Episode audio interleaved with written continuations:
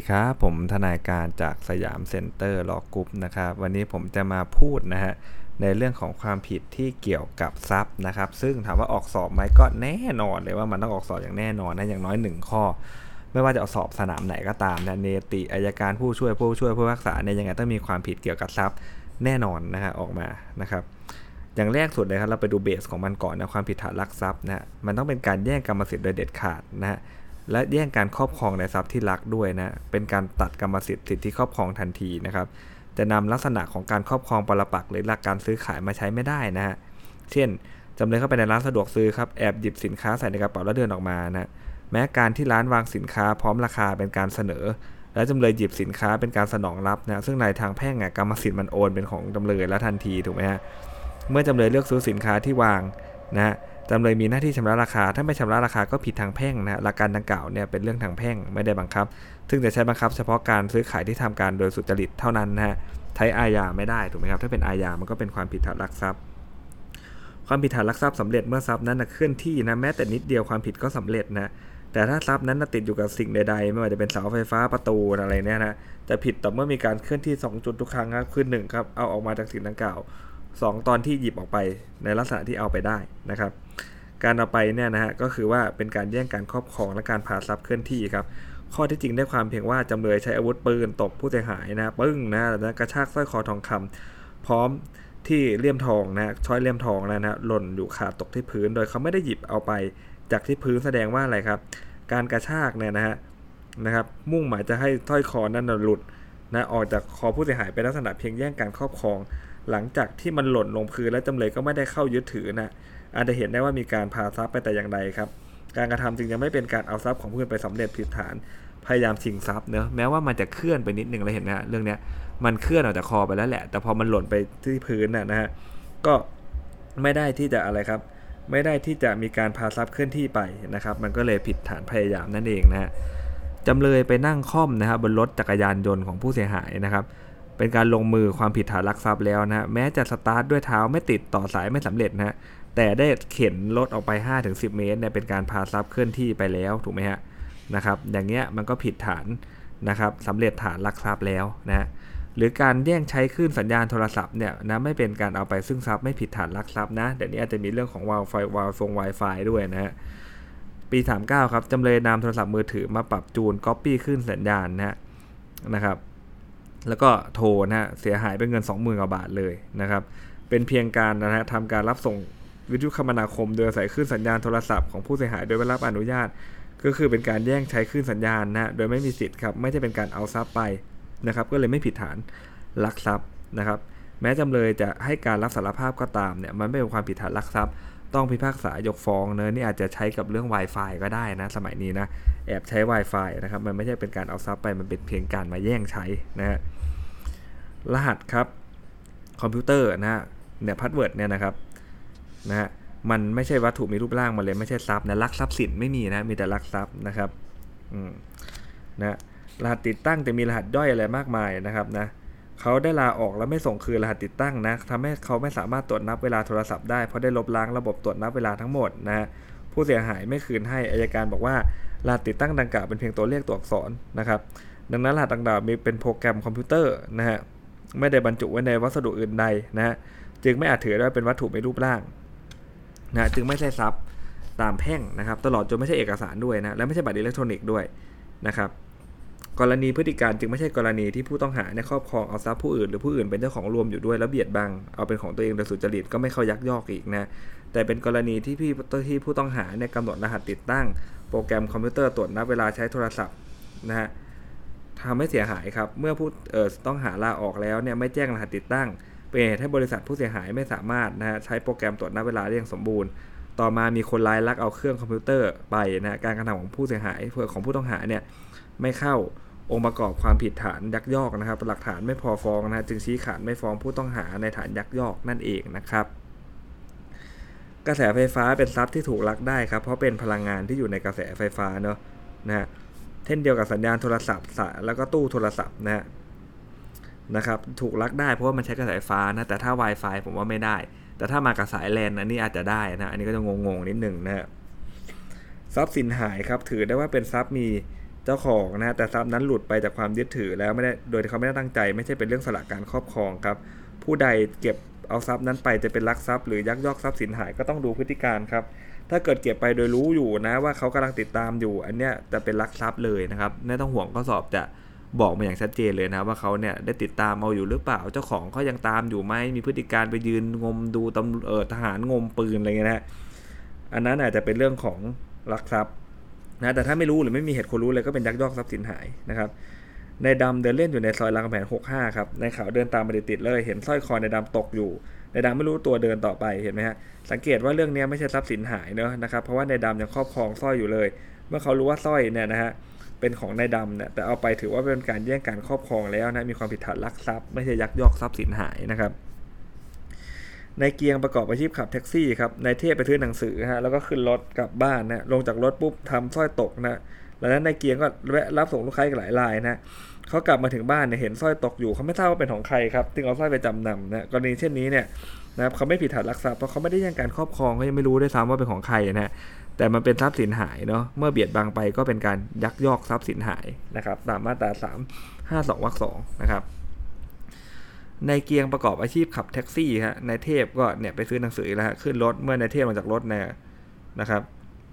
ลงจากรถเนี่ยนะทำสร้อยนะเห็นนั้นในเกียงก็รับส่งลูกค้าในบอยนะในบอยขึ้นรถแล้วเห็นว่าสร้อยมันตกอยู่นี่ในบอยจึงเก็บใส่กระเป๋าแล้วรีบลงจากรถนะกรณีเนี่ยนะฮะ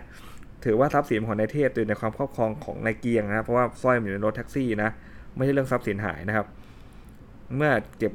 สร้อยคอดังกล่าวไปนะฮะถือว่าในบอยแย่งการครอบครองนะฮะก็ผิดฐานลักทรัพย์ ไม่ใช่ยักยอกทรัพย์สินหายนายโอประกอบอาชีพครับขับรถแท็กซี่นะฮะแวะรับนายบอยที่แจ้งวัฒนะนายบอยทำสร้อยตกหล่นนะฮะตกลง โดยไม่รู้ตัวนะฮะหลังจากขับรถมาส่งนายบอยแล้วนายโอแวะรับลูกค้าคนอื่นๆนะตลอดทั้งวันเลยเมื่อกลับมาถึงบ้านเนี่ยนายโอครับบุตรชาย ไปล้างรถให้นายโอ เจอสร้อยดังกล่าวจึงนำมามอบให้นะฮะเขาไม่รู้ของใครเลยเอาไปจำนำนะไม่มีความผิดฐานลักทรัพย์เนะเพราะไม่ได้แย่งการครอบครองไปนะ การที่นายบอยทำตกลงในรถเนี่ยทำให้การครอบครองตกอยู่ที่นายโอแล้วนะฮะ โดยมีนายบอยเป็นเจ้าของกรรมสิทธิ์ เมื่อในโอ่งเก็บไปเอาให้ในโอในโอเอาสร้อยนั้นไปจึงเป็นการเบียดบังนะครับ เอาเป็นของตนเองโดยทุจริตเป็นความผิดฐานยักยอกทรัพย์นะฮะ แต่ไม่ถือเป็นการยักยอกทรัพย์สินหายนะ เพราะในโอผู้กระทำความผิดไม่ใช่ผู้เก็บได้นะ ผู้เก็บได้คือในโอ่งจะงงงนิดนึงนะ ถ้าออกตรงนี้ก็ ก็อาศัย วิจารณญาณเลยนะในการจะบอกข้อสอบนะ เพราะว่าเวลาเป็นคำตอบมันง่ายอยู่แล้วนะฮะแต่เวลาเขาแต่งเป็นคำถามเนี่ยมันอีกเรื่องหนึ่งเลยนะครับ ข้อสังเกตหลักของมันคืออะไรฮะความผิดฐานยักยอกทรัพย์สินหายเนี่ยผู้กระทำความผิดต้องเป็นผู้เก็บได้นะถ้าเป็นคนอื่นเก็บได้เนี่ยนะครับ มันจะเป็นยักยอกปกตินะถ้าเอามาให้ตัวผู้ครอบครองเขาแบบเมื่อกี้นะครับ ผู้เสียหายกับคณะกองยาวนะครับ ก็เล่นกองไปนะต่อมาคณะกองยาวก็ลงจากศาลานะครับ ผู้เสียหายเดินตามไปได้รู้สึกว่า สายสร้อยทอทองคำหาย จึงกลับไปหาบนศาลาปรากฏว่าอะไรครับสอเสืออายุไม่เกิน 7 ปีเก็บสร้อยได้แล้วไปให้พี่สาวอายุ 13นะจำเลยที่ 2 เอาไปให้จำเลยที่ 1 ซึ่งเป็นมารดานะฮะก็เอาสร้อยห่อพกออกจากวัดทันทีนะแม่โกยแนบเลยนะฮะมื่ผู้เสียหายสอบถามจำเลยที่หนึ่งบอกไม่เห็นเลยนะฮะเช่นเนี่ยสร้อยทองนั้นเนี่ยยังอยู่ในความยึดถือของผู้เสียหาย ไม่ใช่ทรัพย์ตกหายนะจำเลยที่ 1 น่าจะทราบว่าทรัพย์นั้นเป็นของพวกที่มาในคณะกองยาว และเจ้าของติดตามเอาคืนฮะ จำเลยที่1เนี่ยจึงมีความผิดฐานลักทรัพย์นะครับ ส่วนจำเลยที่2เนี่ยเขาไม่มีเจตนาทุจริตเนาะนะฮะจึงไม่มีความผิดครับนะครับอ่าอันนี้ก็จะเป็นเรื่องของการลักทรัพย์นะคุณแม่นะส่วนจำส่วนตัวลูกเขาไม่โดนฟ้องอยู่แล้วนะอายุเขาไม่ยังไม่เกิน 7 ปีเลยนะครับ การเอาทรัพย์ไปเพื่อบังคับชำระหนี้เป็นการกระทำโดยทุจริตหรือไม่ฮะเดิมเนี่ยเขามีคำชี้ขาดว่าไม่ใช่การกระทำโดยทุจริตนะไม่มีความผิดนะครับ แต่มีศาลคำพิพากษาศาลฎีกาหลายคดีเห็นว่าเป็นการกระทำโดยทุจริตนะครับ เพราะว่าการทำโดยพละการไม่มีอำนาจกระทำได้ตามกฎหมายเป็นความผิดฐานลักทรัพย์นะต่อมานะครับได้มีคำพิพากษานะฮะวินิจฉัยโดยที่ประชุมใหญ่วินิจฉัยว่าเป็นการกระทำที่ไม่มีอำนาจตามกฎหมายนะครับ เป็นการกระทำที่มีเจตนาทุจริตนะครับ แล้วต่อหลังจากนั้นมาก็มีการเดินตามแนวมาตลอดเลยนะพวกที่ไปถึงปุ๊บจะไปทวงหนี้เขาไม่ให้อยู่ดีไปหยิบของเขามาเลยเนี่ยเดี๋ยวนี้มันจะเป็นการลักทรัพย์หมดแล้วนะครับลักทรัพย์เป็นเบสนะนะครับอาจจะเข้าวิ่งราวทรัพย์หรืออะไรก็ว่าไปนะลักทรัพย์กับช่อโกงมันต่างกันยังไงนะฮะความผิดฐานลักทรัพย์นะมีความแตกต่างว่าลักทรัพย์เป็นการเอาทรัพย์ไปโดยพละการ โดยเจ้าของเขาไม่ยินยอมมอบกรรมสิทธิ์ให้นะครับนะแต่ผู้กระทำความผิดเนี่ยเขาไปแย่งการครอบครอง ส่วนช่อโกงเนี่ยเขาให้ดีๆเลยนะเขายินยอมมอบให้เพราะเขาถูกหลอกทำไมฮะถูกหลอกในการแสดงข้อความมันเป็นเท็จนะหรือปกปิดนะครับ ความจริง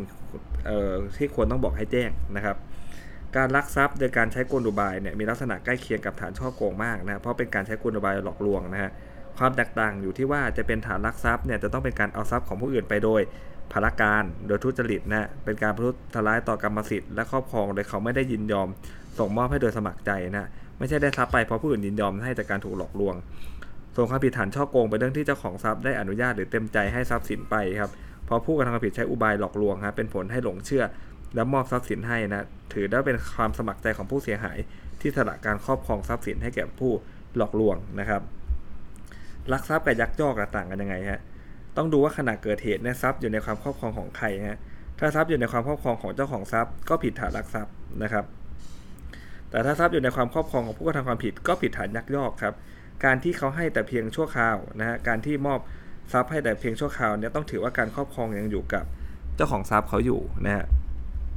เดี๋ยวดูดีกานะครับผู้เสียหายกับจำเลยไปซื้อพริกด้วยกันโอ้โหขึ้นโอ้โหขณะที่กำลังก้มลงเลือกพริกเนี่ยผู้จำเลยบอกผู้เสียหายว่าเงินในกระเป๋าจะตกนะฮะพร้อมทั้งหยิบห่อพลาสติกนะฮะซึ่งผู้เสียหายใส่เงิน 2,200 บาทมาถือไว้นะ ผู้เสียหายจึงบอกให้จำเลยถือไว้ให้ดี อย่าให้ตกหาย แล้ว เลือกพลิกนะฮะต่ออีกแป๊บหนึ่งนะฮะนะสิบนาทีเลยเลือกนานเหลือเกินนะเงยหน้ามาปรากฏว่าคิดว่าอยู่ไหมครับ ก็ต้องไม่อยู่ถูกไหมฮะถ้าอยู่ก็ไม่มาเป็นดีกาแน่นอนคือไม่อยู่แล้วนะเช่นนี้การครอบครองเงินยังอยู่กับผู้เสียหายอยู่เลยนะเขาเลยผิดฐานลักทรัพย์นะมันแค่สิบนาทีเองบอกให้ถือแป๊บหนึ่งนะฮะอย่าให้ตกหายนะครับ ยังไม่ได้ส่งมอบการครอบครองให้นะครับ อีกดีการหนึ่งครับจำเลยทั้งสองเป็นลูกจ้างของโจทย์ร่วมนะทำหน้าที่ขับรถนะฮะบรรทุกน้ำมันปาล์มไปนะฮะ นะครับจำเลยทั้งสองครอบครองน้ำมันปาล์มขณะเดินทางเป็นเพียงการครอบครองแทนชั่วคราวขนาดหนึ่งเองนะครับนะการครอบครองที่แท้จริงมันยังอยู่ที่โจทย์ร่วมคือในจ้างเขาอยู่เลยนะเมื่อเอาไปก็ผิดฐานลักทรัพย์ไม่ใช่ยักยอกนะครับเพราะมันชั่วคราวเขาไม่ได้ให้คุณถือไปเลยถูกไหมฮะความผิดฐานลักทรัพย์กับชิงทรัพย์ต่างกันยังไงครับวินิจฉัยว่าลักทรัพย์หรือชิงทรัพย์ต้องปรากฏว่ามีการใช้กำลังประทุษร้ายหรือขู่เข็นว่าในทันใดนั้นจะใช้กำลังประทุษร้ายอันเป็นองค์ประกอบของความผิดฐานชิงทรัพย์ พร้อมกับลักทรัพย์ หรือเป็นเหตุการณ์ต่อเนื่องกันหรือไม่นะครับและ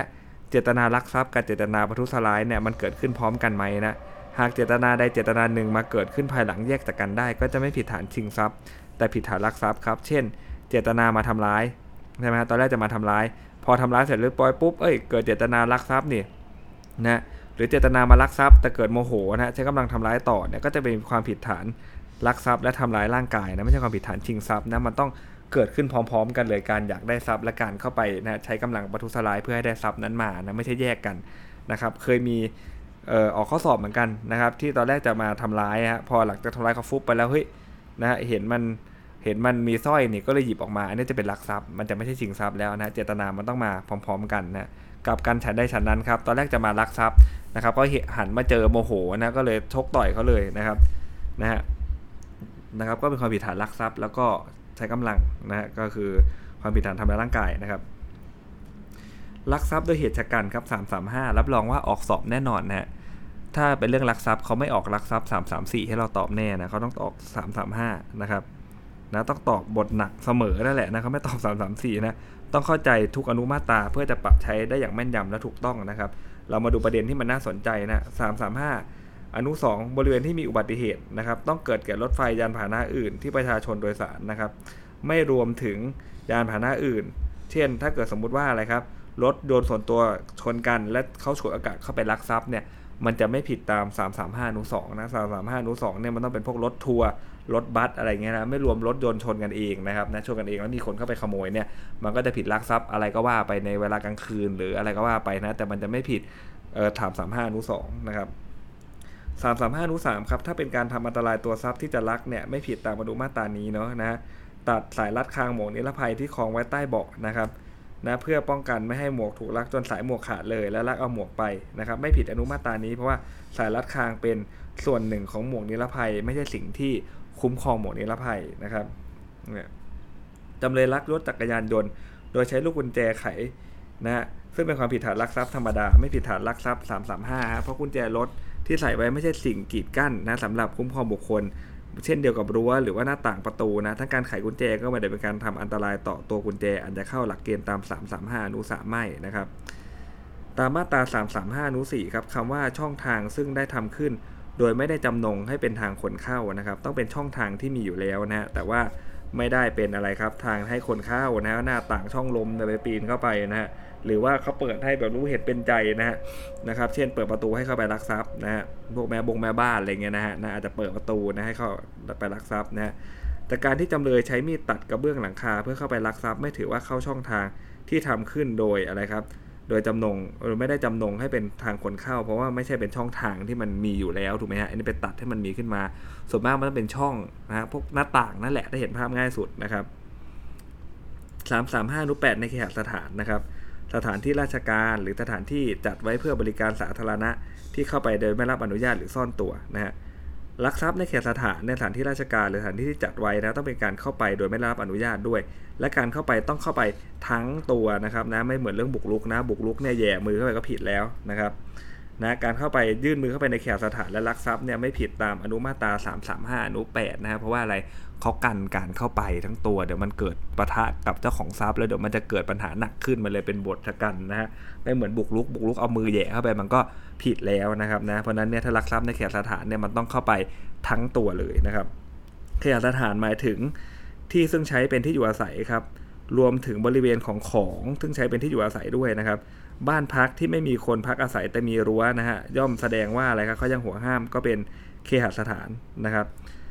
สถานที่ราชการหมายถึงเฉพาะส่วนที่ปฏิบัติราชการจริงๆนะเพราะนั้นเนี่ยถ้าเป็นเป็นลานจอดรถอยู่ในสถานที่ราชการเนี่ยนะครับ มันยังไม่เป็นสถานที่ราชการเนาะนะครับโรงอาหารนะครับซึ่งประชาชนนะฮะอื่นใดผู้เข้ามาติดต่อราชการมีความชอบธรรมที่จะเข้าไปนั่งรับประทานอาหารได้เนาะ วันเกิดเหตุครับ ผู้เสียหายมอบกุญแจบ้าน และกุญแจครอบครองให้จำเลยและพวกแม่บ้านอ๋อนี่น่าจะคนที่เข้าไปเดินสายไฟในบ้านนะครับนะถือได้ว่าจำเลยได้รับอนุญาตเข้าไปในห้องนอนด้วยนะครับ การที่จำเลยเขาลักสร้อยคอนะที่วางในห้องนอนไปเนี่ยมีความผิดฐานลักทรัพย์ธรรมดา ไม่ใช่ลักทรัพย์ในเคหสถานเพราะเขาให้ทั้งกุญแจบ้านและกุญแจห้องนอน แต่เรื่องนี้ทงจะกลับทันทีถ้าเขาให้แต่กุญแจบ้านแต่ห้องนอนเขาล็อกไว้ นะครับแล้วคุณเข้าไปในห้องนอนเขาเนี่ยอันเนี้ยจะเป็นลักทรัพย์ในเคหสถาน เพราะว่าเขาไม่ได้ให้กุญแจห้องนั้นไปด้วยนะครับความผิดฐานลักทรัพย์ในจ้างครับเป็นองค์ประกอบความผิดเฉพาะตัวเองนะครับเพราะนั้นเนี่ยบุคคลอื่นที่ร่วมกันทำความผิดกับลูกจ้างเนี่ยก็จะไม่ผิดตามอนุมาตรานี้นะมันต้องใช้ความเป็นลูกจ้างเท่านั้นนะครับจำเลยทั้งสองนั้นร่วมกันลักทรัพย์ เงินของโจทย์ร่วมไปเขาเป็นลูกจ้างก็ผิดฐานลักทรัพย์ในจ้างนะครับตามมาตรา 335 อนุ 7 กับอนุ 11วรรคสองนะจำเลยที่2เนี่ยนะครับไม่อาจจะเป็น ไม่เป็นได้เป็นลูกจ้างนะครับของโจทย์ร่วมเนี่ยไม่อาจร่วมกระทำความผิดฐานลักทรัพย์ในจ้างได้ ก็ที่ผิดตาม 335 อนุ 7 เท่านั้นนะครับ335อนุ7ก็คือนะครับการลักทรัพย์นะฮะโดยอะไรครับมีอาวุธนะฮะหรือร่วมกันกระทำความผิดด้วยกันตั้งแต่ 2 คนขึ้นไป แสดงว่าถ้าออกข้อสอบเนี่ยอนุ7เนี่ยเราเตรียมรอได้เลยเพราะข้อสอบไม่ค่อยออกมามีหัวเดียวกระเทียมรีบนะเขามักจะมีในเขียวในแดงในดำใน1ใน2ใน3 ด้วยเสมอนะเพราะนั้นเนี่ยถ้าไปลักทรัพย์เมื่อไหร่อย่าลืมนะ335อนุ7มาแน่นอนนะกระทำโดยมีอาวุธหรือร่วมกระทำความผิดตั้งแต่ 2 คนขึ้นไปนะครับจำเลยที่ 1 ลักโอนเงินนะของโจทย์ร่วมเข้าบัญชีจำเลยที่ 2 ซึ่งเป็นสามีฮะ จำเลยที่ 2 ต้องทราบอยู่แล้วว่ามีเงินมาบัญชีของตนถูกไหมครับ ก็เลยเป็นความผิดฐานสนับสนุนในความผิดฐานลักทรัพย์ในจ้างไปด้วยนะครับนะผิดสนับสนุนนะแม้ว่าเขาจะไม่ใช่ตัวลูกจ้างเห็นไหมครับ แต่ผิดสนับสนุนได้ก็เหมือนสนับสนุนไอ้เรื่องของการให้เรียกรับสินบนอะไรนั่นแหละครับนะคือประชาชนปกติเนี่ยไม่ใช่เจ้าพนักงานใช่ไหมครับก็จะไม่สามารถเป็นตัวการร่วมได้ แต่ว่าผิดสนับสนุนได้ เรื่องนี้ก็เหมือนกันครับนะมีเงินเข้ามาต้องรู้อยู่แล้วนะครับ นะถึงเรื่องของการลักทรัพย์นะแต่ว่าอันนั้นนะเขาไม่ใช่ลูกจ้างด้วยนะครับ แต่เขาผิดสารสนับสนุนนะฮะในการลักทรัพย์ในจ้างตาม 335 อนุ 11 นั่นเองนะครับ